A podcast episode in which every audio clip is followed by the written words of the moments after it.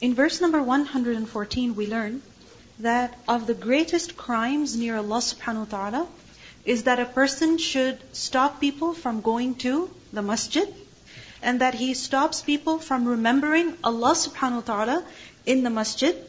And then this person strives hard to destroy the masjid, the kharab of the masjid. And we learned that the kharab of the masjid is of two types. One is that a person physically harms a masjid, whether it is that destroys the property of the masjid or any kind of physical destruction that is caused to the masjid. And the other is the intangible kharab, which is that there's so much chaos, meaning so much disturbance within the masjid that a person doesn't feel comfortable in there.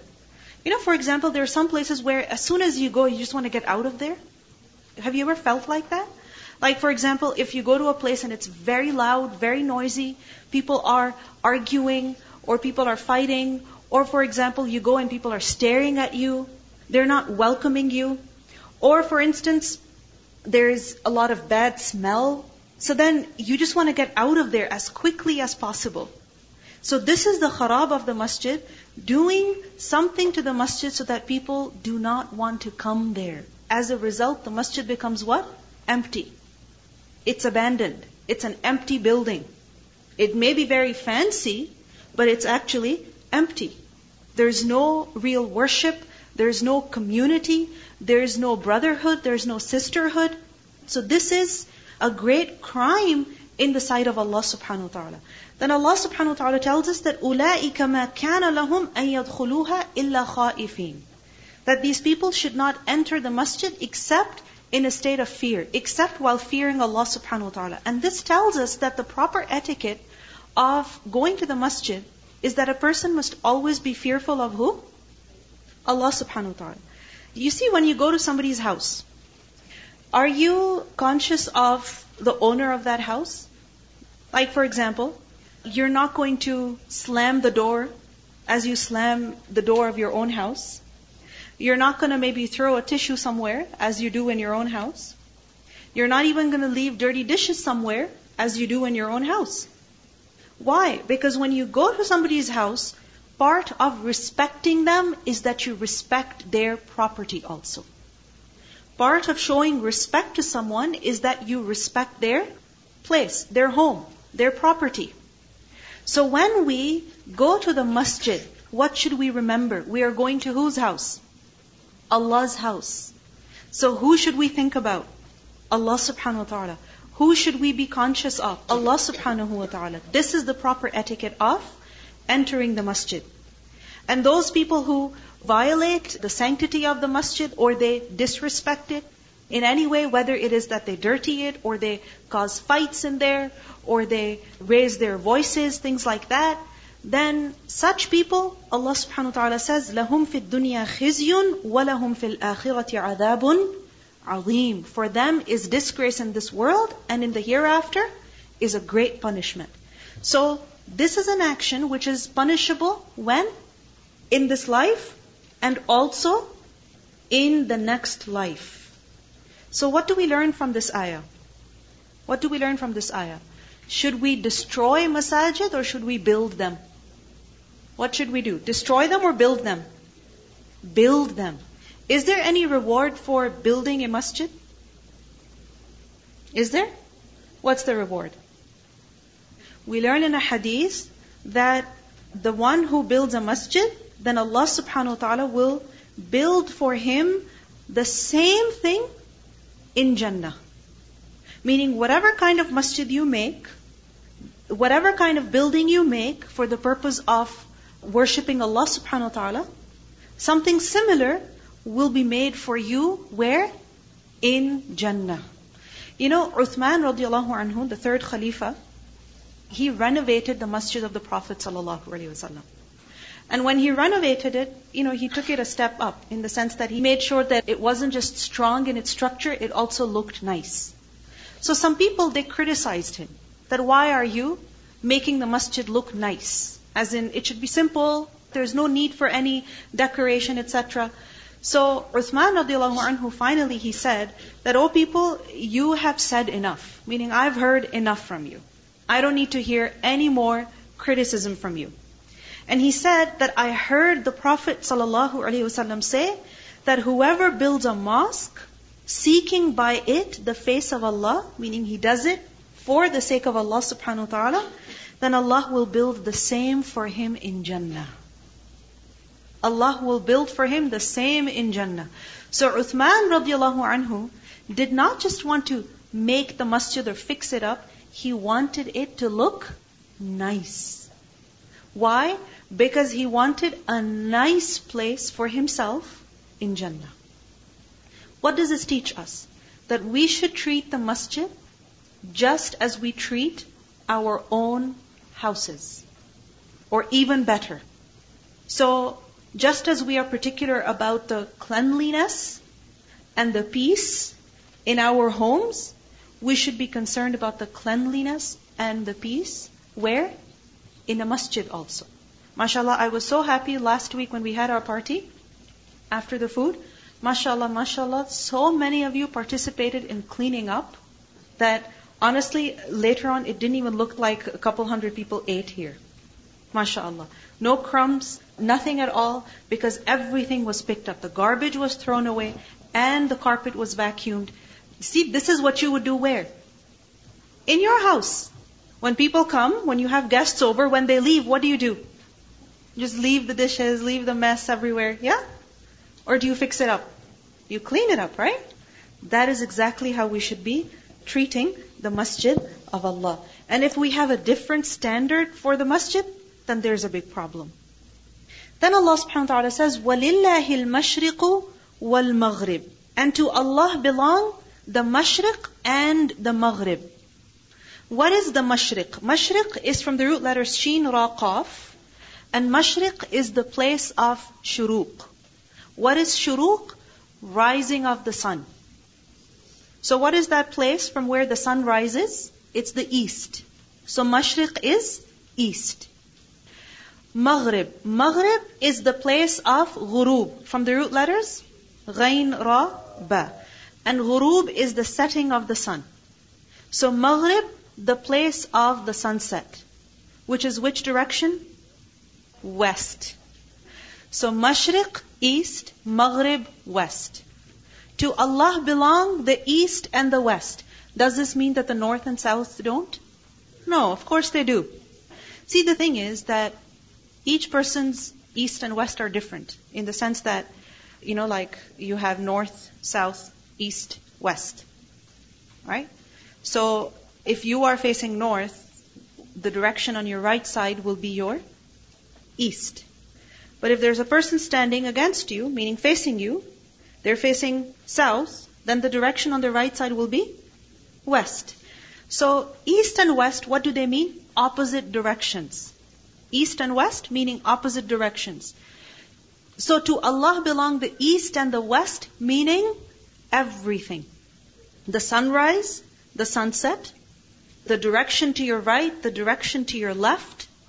So no matter where in the world you are, and no matter what direction you face, that place belongs to who?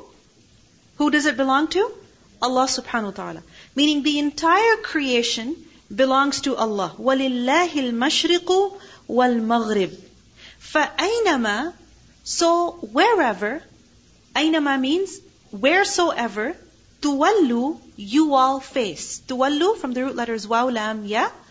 Meaning in whatever direction you face, whatever side you turn towards, فَثَمَّ وَجْهُ اللَّهِ Then Thamma, right there, or there is wajhullah, face of Allah. Thamma means there. It's used for pointing towards a certain place. So there is wajhullah. Now wajh means face. What does it mean by this?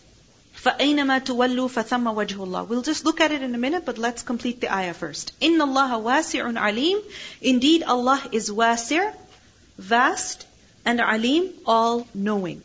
The name of Allah subhanahu wa ta'ala, wasi', is from the root letters waw. And wus'ah means vastness. What is vastness? Opposite of tightness.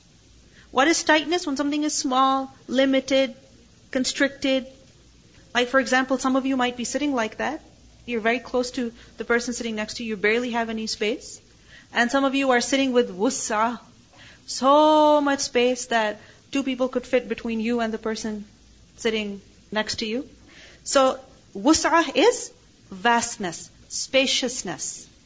So Allah is wasi'. He is all vast. This means two things. So the name of Allah subhanahu wa ta'ala, wasi', I want you to write two points about this. First of all, that He is wasi' in His control, in His authority.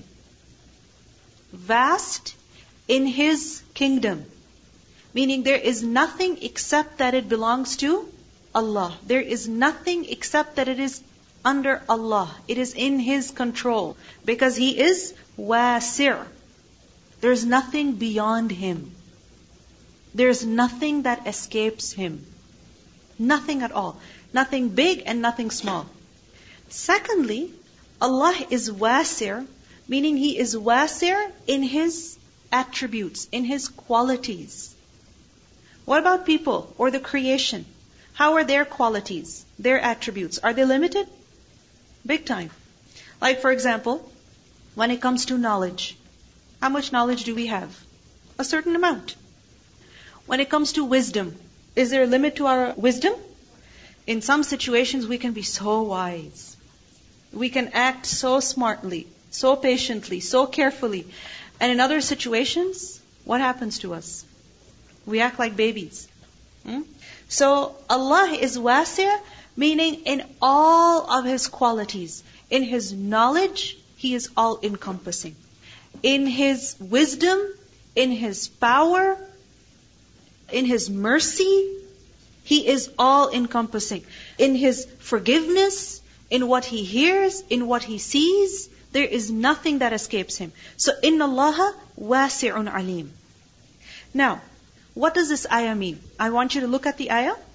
Allah is saying, وَلِلَّهِ الْمَشْرِقُ وَالْمَغْرِبُ To Allah belong the east and the west. فَأَيْنَمَا تُوَلُّوا فَثَمَّ وَجْهُ اللَّهِ So in whatever direction you face, there's the face of Allah. Because Allah, inna Allah wasi'un alim, He is vast, He is encompassing. Now, you see in the previous ayah, we learned about the masjid. Correct? We learned about the masjid.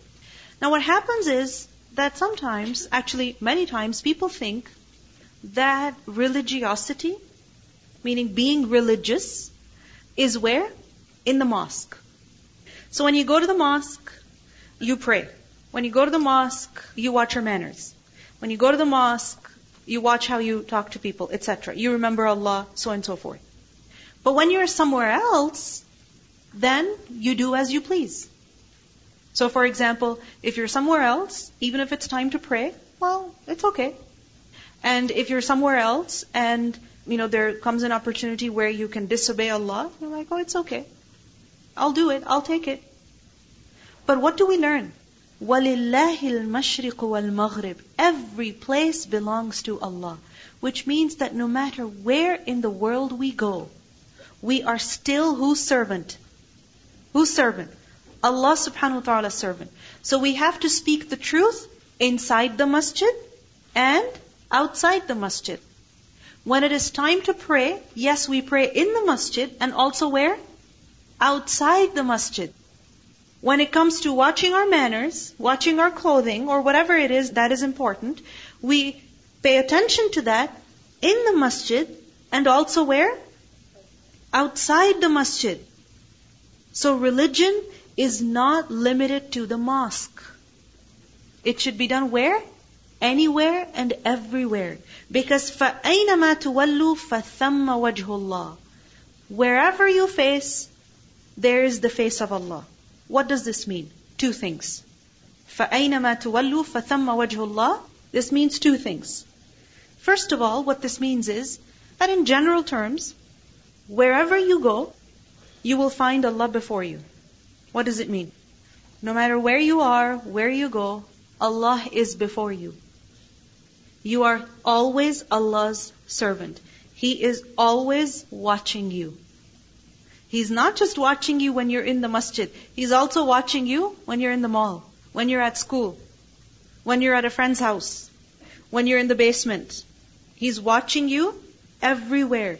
Even at Wonderland, who are you? Allah's servant. You understand? فَأَيْنَمَا تُوَلُّوا فَثَمَّ وَجْهُ اللَّهِ So do not forget Allah no matter where you go. This is something very normal. That when you go to the masjid, all of a sudden, you know, you feel like, yes, I'm supposed to be a good person now. Yes, I'm supposed to pray. I'm supposed to, you know, do this and that. But everywhere you are Allah's servant because Allah is still watching you. Secondly, what this means is, فَأَيْنَمَا تُوَلُّوا فَثَمَّ وَجْهُ اللَّهِ This is specifically about prayer, about salah. Meaning when you intend to worship Allah, when you want to worship Allah, then no matter what direction you face, you are facing Allah. Who are you facing? Allah subhanahu wa ta'ala. فَأَيْنَمَا تُوَلُّوا فَثَمَّ وَجْهُ اللَّهِ We learned that once the Prophet sallallahu alaihi wasallam, he was in the masjid and he saw that on the wall of the masjid, there was some phlegm. You know what phlegm is? What you spit out when you were congested. So somebody had spit that out where? Onto the wall of the masjid. So the Prophet ﷺ did not like that. So you know what he did? He took like a small pebble, a small rock, and he scraped it off. He cleaned it. He didn't say, oh, nasty, disgusting. Who would ever do that? And what's wrong with you people? No. He just went and cleaned it up. He fixed it up. And then he addressed the people. He told them that إِذَا كَانَ أَحَدُكُمْ يُصَلِّي When one of you is praying salah, فَلَا يَبْصُقْ قِبَلَ وَجْهِ Then he should not spit in front of him. Sometimes what happens is you're praying salah, all of a sudden you had a big cough and now there's stuff in your mouth. Don't swallow it. You gotta get it out. So what do you do? Perhaps somebody was in a situation like that and they just spit that out in front of themselves. The Prophet ﷺ said, don't do that. Maybe they did that and that's how it landed on the wall. He said, don't do that. Why? فَإِنَّ اللَّهَ قِبَلَ وَجْهِهِ إِذَا صَلَّى Because Allah is in front of him when he is praying.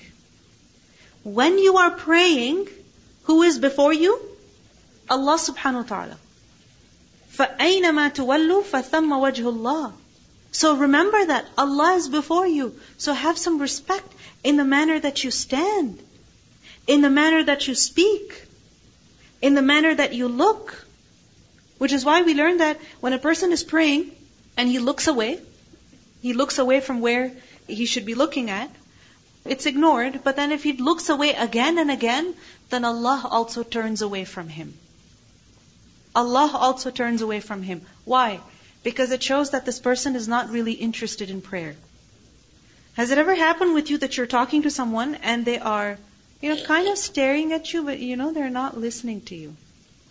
Has that ever happened? Their eyes keep going where? To their phone. So they're like, uh huh, what? So they're distracted. When they're distracted, do you want to talk to them? Do you want to talk to them? No.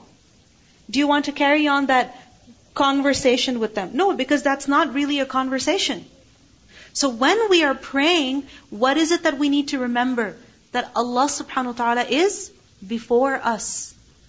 So let us pay attention. Let us fear Him. And let us talk to Him in the most respectful manner. Inna Allah wasi'un alim. Indeed, Allah is all encompassing and knowing. Now, we learned that when Allah subhanahu wa ta'ala revealed that ud'uni astajib lakum. Call upon me and I will answer you. So some people ask that when we make dua, which direction should we face? Like, do we have to face the qibla? So then this ayah was revealed that no, no matter where and when you remember Allah, you call upon Him, you make dua to Him, you will find Him where? Before you. He will hear you. You don't need wudu to make dua. You don't need to sit on a prayer mat to make dua. You don't need to be in a masjid and masjid only to remember Allah. No matter where you are, you turn to Allah, you will find Him before you. فَأَيْنَمَا تُوَلُّوا فَثَمَّ وَجْهُ اللَّهِ This is how much Allah subhanahu wa ta'ala cares about us. No matter where and when we turn to Him, He will be before us. Are there people who tell you, if you need anything, let me know? Do people say that to you? If you need anything, let me know. So you call them, what happens? No answer.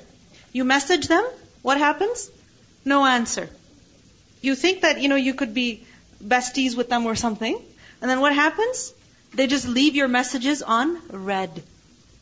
They leave your snaps on opened. That's it. They don't respond. What kind of a friendship is that? We keep turning to people. Listen to me. Help me. Look at me. Praise me. Watch me. But people are people. Allah subhanahu wa ta'ala, no matter when and where you turn to Him, you will find Him before you. فَأَيْنَمَا تُوَلُّوا فَثَمَّ وَجْهُ اللَّهِ إِنَّ اللَّهَ وَاسِعٌ عَلِيمٌ Now this ayah also tells us that when it comes to praying in a car, or in a plane, or in a train, or something like that, where you're not able to face the qibla. You know what I mean? Like for example, you are in a situation where you cannot face the qibla. You're sitting in the plane, you have a tiny seat. So then you're like, okay, the qibla, I don't even know which direction it is.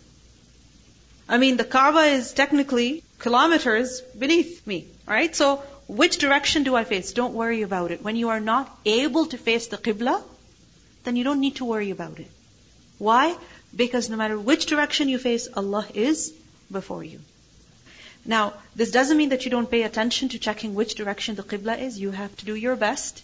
But where you are not able to because of sickness or because you don't have a way of telling which way the qibla is, then don't worry about it.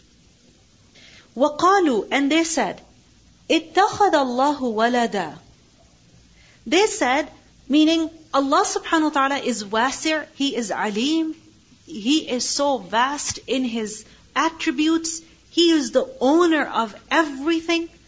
But yet, what do people do? They say that ittakhad Allahu walada, Allah has taken a child. Look at the zulm of people. They attribute a child to Allah. Now you see this word walad is from the root letters waw, lam, dal. And walad is a word that can refer to one child or even many children. It can refer to a male child and even a female child. So different people say different things. Some people say Allah has a son, some say Allah has daughters, some attribute multiple or one children to Allah subhanahu wa ta'ala. No matter what they say, this is all false. We see that, for example, the Christians, they said that Isa a.s. is the son of Allah. Or the people of Arabia, they would say that the angels are daughters of Allah. Like, seriously. They're not female. Are angels male or female?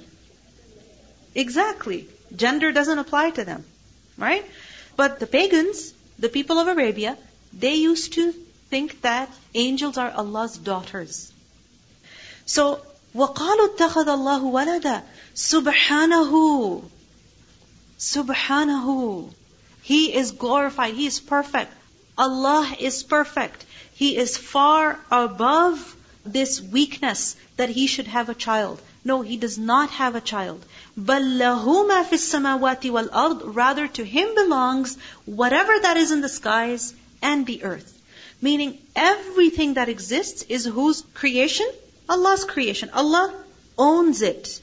So whether it is angels, or it is Prophet Isa alayhi or it is Prophet Uzair alayhi because some people they said that Uzair alayhi he was also a prophet, he's Allah's son. Whoever it is, they are not Allah's children, rather they are Allah's creation. Kullun lahu qanitun, all are to him devoutly obedient. The word qanitun is a plural of qanit. And qanit is one who is in a state of qunut. Alright, qunut, you tell me the root. Qaf, noon, ta. And qunut is to continuously obey. So qunut is to obey how? In what manner?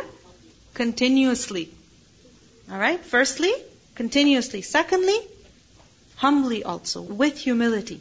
So, kullu lahu qanitun, all of these people, or these angels, who you claim that they are Allah's children, they're not Allah's children, they're Allah's servants. They obey Him, they worship Him, with humility and with consistency. So we see over here that this false belief of people is being refuted. Those who say that Allah has children. Now, you see, what you own, something that belongs to you, does not become your child.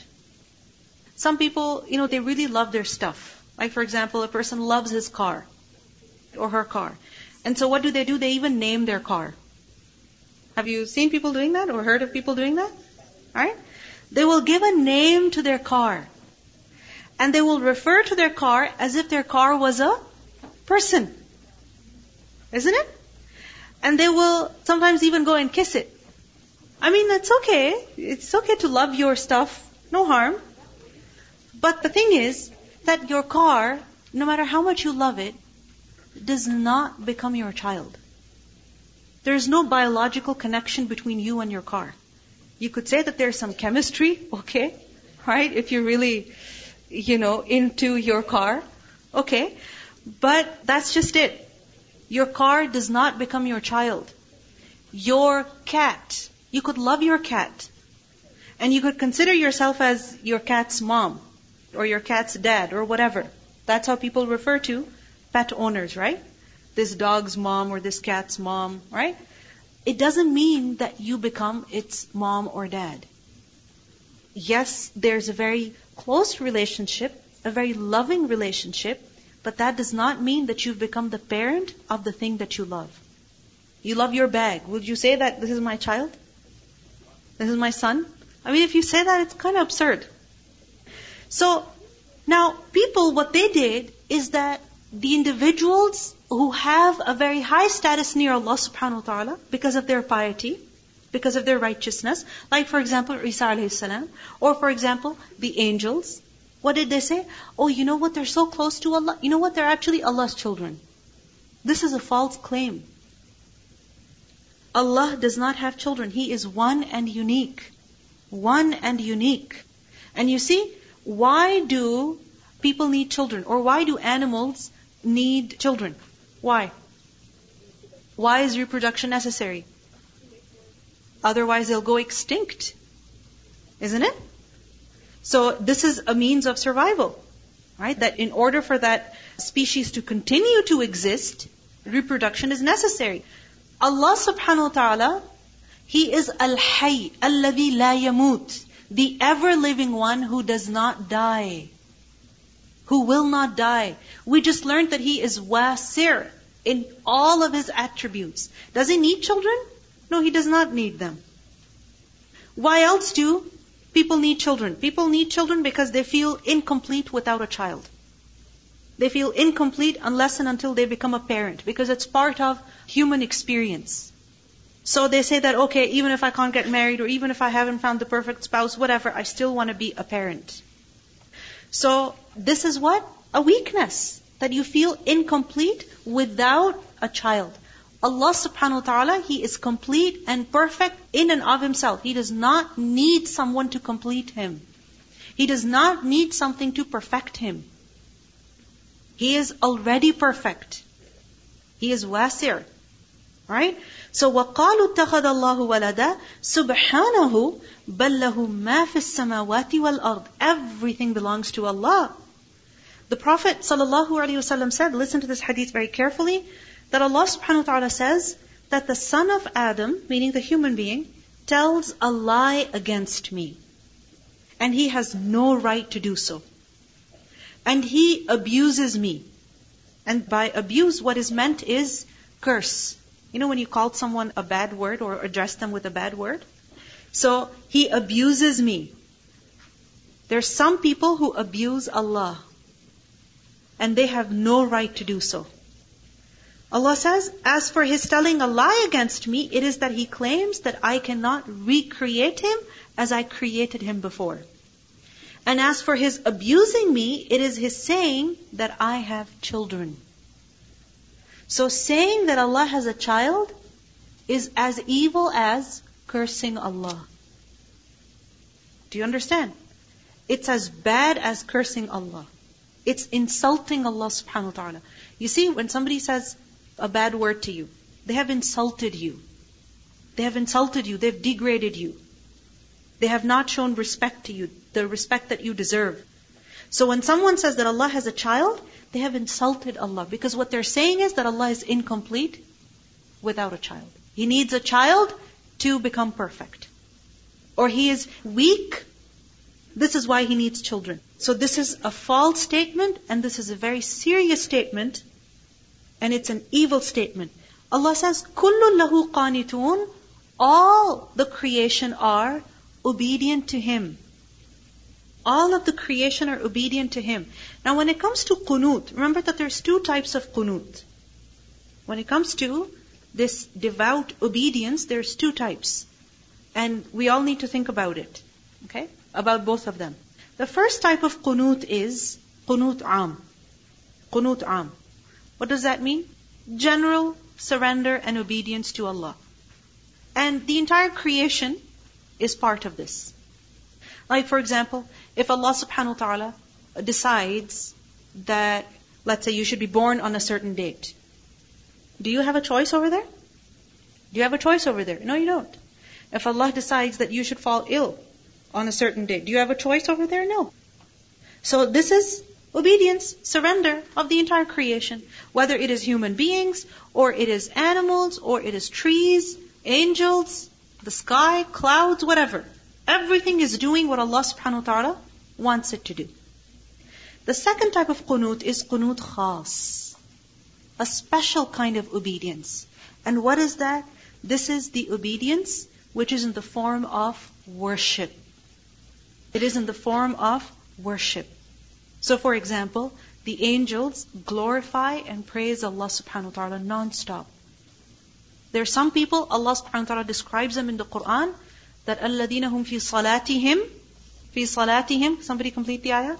One is khashi'un and another is daimun. Those who are daimun in their prayers. You know what daim means? Constant. Constantly in prayer. Does this mean that they are only praying salah all the time? It means that they are consistent with their prayers. Not a day goes by except that they turn to Allah. Not a portion of the day goes by except that they turn to Allah. They worship Allah subhanahu wa ta'ala. They remember Him. They seek His help. They seek His forgiveness. So, كُلُّ لَهُ قَانِتُونَ All of the creation is doing qunut am. But then there are certain servants of Allah who are doing qunut khas. May Allah subhanahu wa ta'ala make us amongst them. Allah says, Badi'u samawati wal ard. Allah is the originator of the heavens and the earth, the skies and the earth. The word badir is from the root letters bada al ain. And bada'a is basically to invent something. To invent something, to make something that's new. Okay? Have you heard of the word bid'ah? Bidat? Some of you have? Okay. Innovation. Have you heard of the concept of innovation? Right? Innovation in religion. That is that when people invent things in religion that did not exist at the time of the Prophet sallallahu alaihi wasallam. Like for example, if a person says that when somebody dies, then on the 40th day after their death, then we have to do some kind of gathering in which we do certain things. So, did the Prophet wasallam do that? So, Badir, innovator, meaning the one who invented the skies and the earth. You see, anything that we make as human beings, no matter how creative we are, in reality, we are stealing ideas. Or we are just copying what we have seen. We are imitating what we have seen. We take something from here, something from there, something from there, we blend it all up, and then we make something and we say, this is so creative. But it is still an imitation. The ideas were stolen, were taken from somewhere. Allah subhanahu wa ta'ala, when He created the skies and the earth, was there any sky that existed before? No. Was there any earth that existed before? No. Badi'u samawati wal ard. He is the creator, the inventor of all that you see. وَإِذَا قَضَى أَمْرًا And when He decides a matter, فَإِنَّمَا يَقُولُ لَهُ كُن فَيَكُونُ when he decides a matter, then he only says to it be, and what happens? It happens. It comes about. Kun means be. Fayakunu means then it is. It happens. Now, what is this ayah telling us? That when everything belongs to Allah subhanahu wa ta'ala, when He is the owner, the creator, why would He need children? I mean, a child is needed by someone who is weak. Everything is God's creation. So how could the creation be His child, His children? He is the originator. When there was nothing, He brought it all into existence. So Allah is independent, He is perfect, and He does not need children. Now you see, some people, they said that Isa a.s. is Allah's child, because how could Isa a.s. be born without a father? Right? For any human being to come into existence, then there needs to be a mother and a father. How could he be born just from a mother? Well, إِذَا قَضَى أَمْرًا فَإِنَّمَا يَقُولُ لَهُ كُن فَيَكُن It's not difficult for Allah to make Isa a.s. Because all he has to say is be. If he could create the skies and the earth, could he not create one human being? Could he not do that? He could. You see, in Surah Ghafir, verse 57, Allah subhanahu wa ta'ala says, لَخَلْقُ السَّمَاوَاتِ وَالْأَرْضِ أَكْبَرُ مِنْ خَلْقِ النَّاسِ The creation of the skies and the earth is bigger, greater than the creation of all people. And then elsewhere in the Quran, Allah subhanahu wa ta'ala also tells us that the creation of Prophet Isa is just like the creation of Adam alayhi salam. Who was Adam alayhi salam's mother? Who was Adam alayhi salam's mother? And who was Adam alayhi salam's father? No. Allah created Adam from what? From mud. Because Allah is Badi'u samawati wal ard. So can He not create Isa alayhi as He pleases? He can. So we don't need to complicate the situation and say that, oh, he has to be God's son. No, he's not. Allah is not in need of any children. Everything belongs to Him. We will listen to the recitation from verse number 114. ومن أظلم ممن منع مساجد الله أن يذكر فيها اسمه وسعى في خرابها أولئك ما كان لهم أن يدخلوها